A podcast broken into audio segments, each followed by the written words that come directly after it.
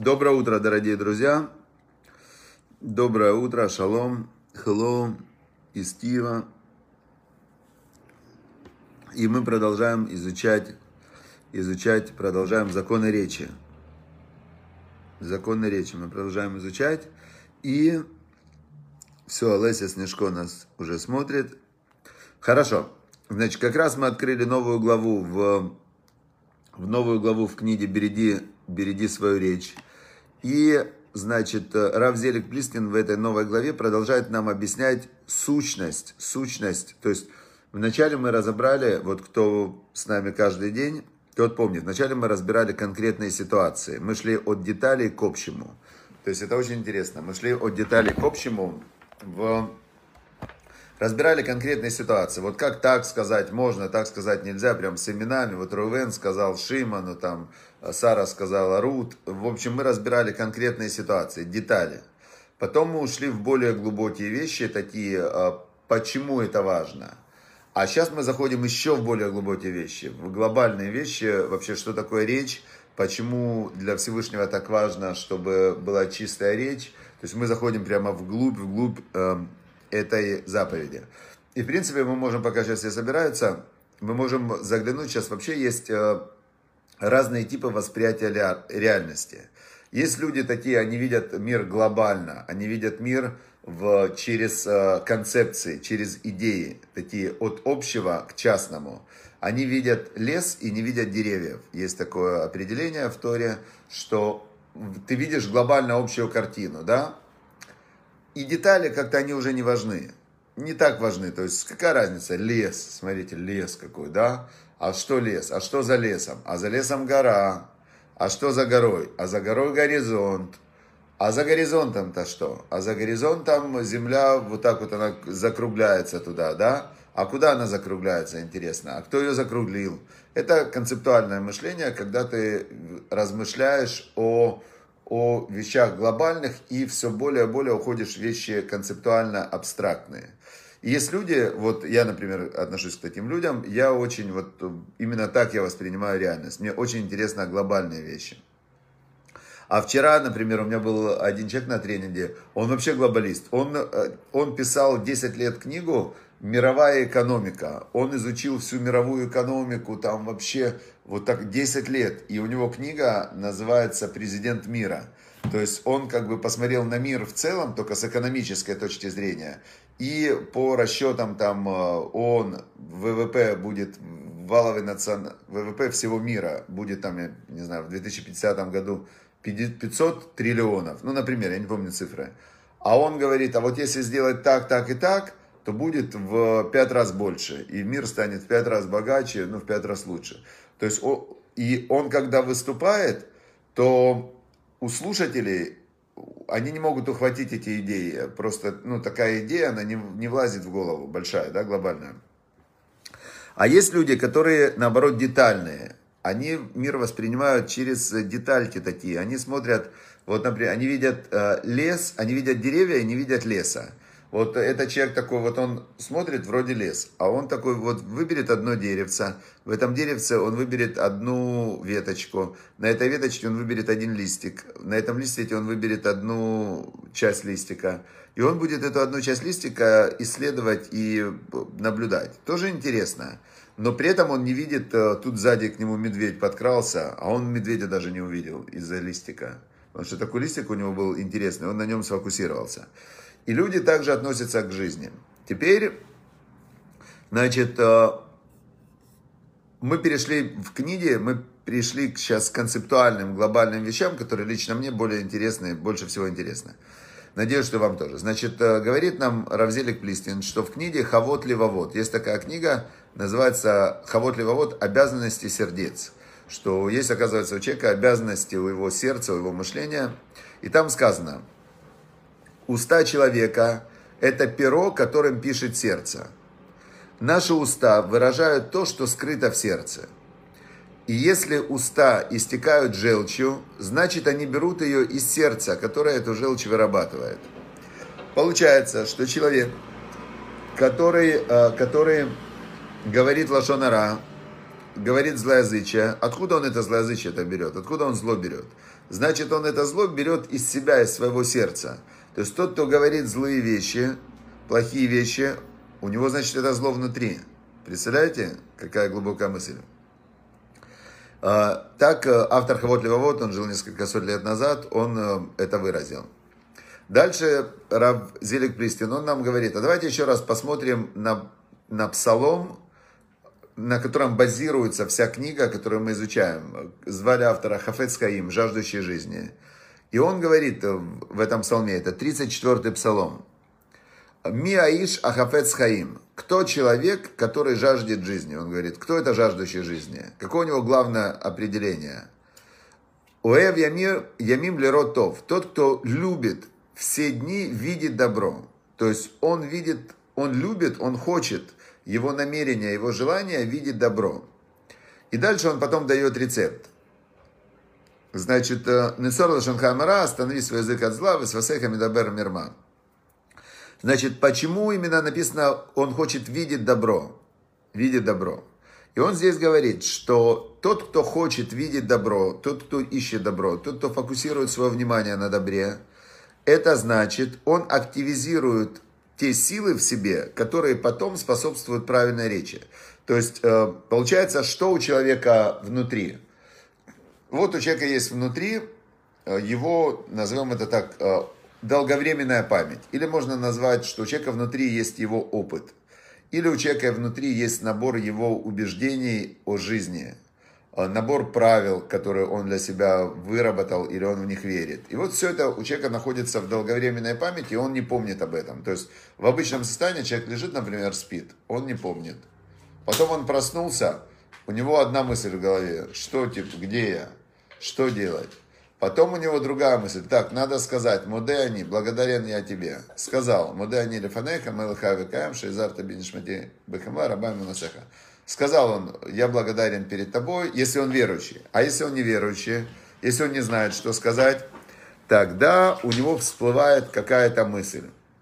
Всплывает какая-то мысль, которая со вчерашнего дня, она где-то у него варилась в подсознании, и эта мысль, она у него всплывает. Или его кто-то позвал. Бывает, что его кто-то позвал, ему говорит, эй, типа, проснулся?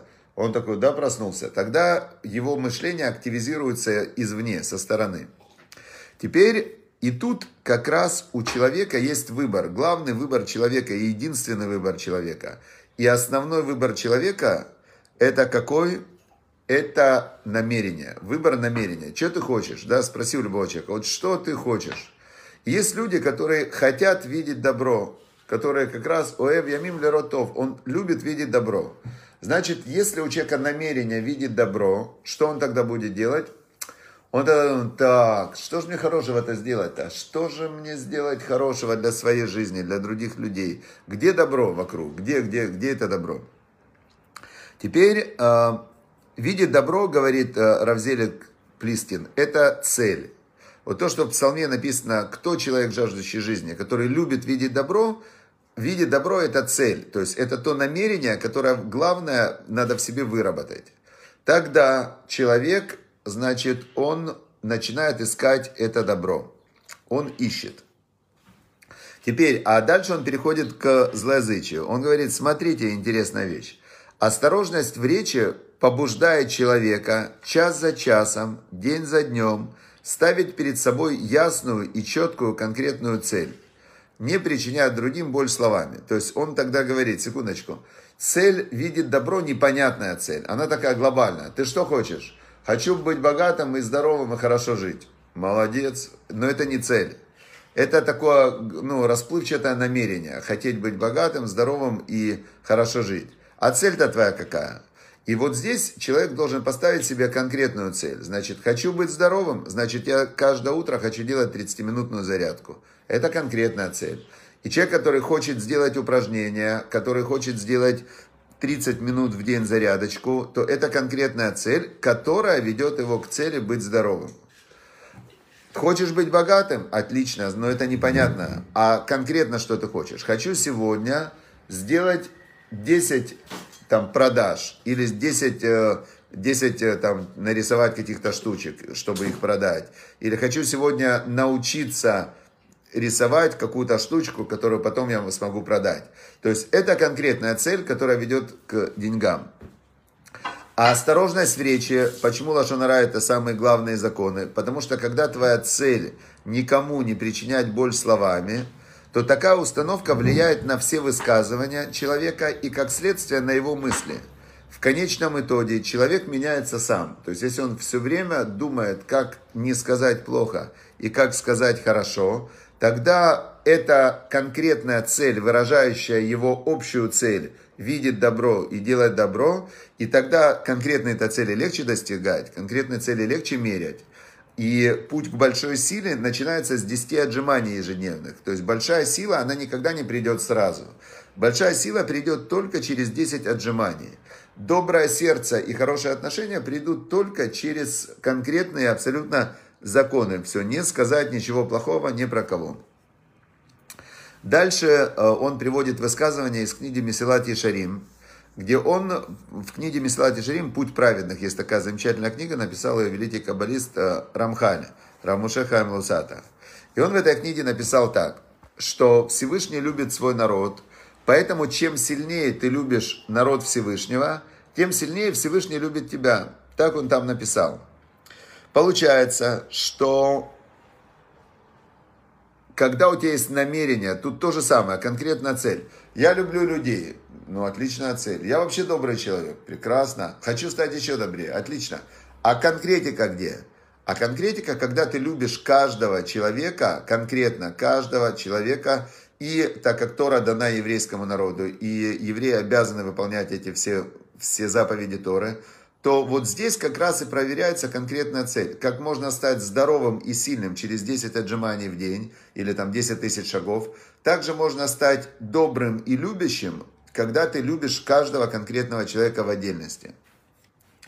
Теперь это повеление настолько важно, пишет он, что свою любовь к каждому из нас Всевышний ставит в зависимость от нашей способности выполнить это повеление. Если мы его выполняем, он нас любит. Но если мы небрежны в своем отношении друг к другу, то моментально теряем расположение Творца. Так пишет Месилат Йешарим, автор этой книги, великий каббалист Рав Моше Хаим Луццато. Значит, поэтому, продолжает он, строго говоря, еврей не может считаться истинным слугой Творца, если он не любит других людей. Представляете? Каждый еврей – это частица целого и неделимого народа, в котором ни один человек не лишний. Вот так он объясняет, как идти к глобальному через конкретное. Но тут опять же мы вот выходим к этому же, к началу нашего разговора, что тот, кто видит лес, да, он часто не видит деревьев. Тот, кто видит деревья, он может не видеть лес. Поэтому очень важна гармония. Когда ты хочешь видеть добро, да, ты хочешь видеть добро, тогда ты идешь к этому через конкретную цель, давая добро каждому человеку, который встречается на моем пути.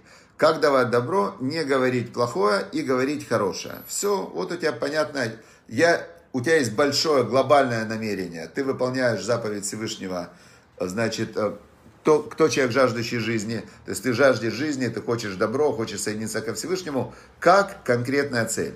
Если эту идею экстраполировать, есть такое красивое слово, перенести, экстраполировать на здоровье, например, то мое намерение быть здоровым, а моя цель конкретная – это выполнять конкретные маленькие упражнения 30 минут в день.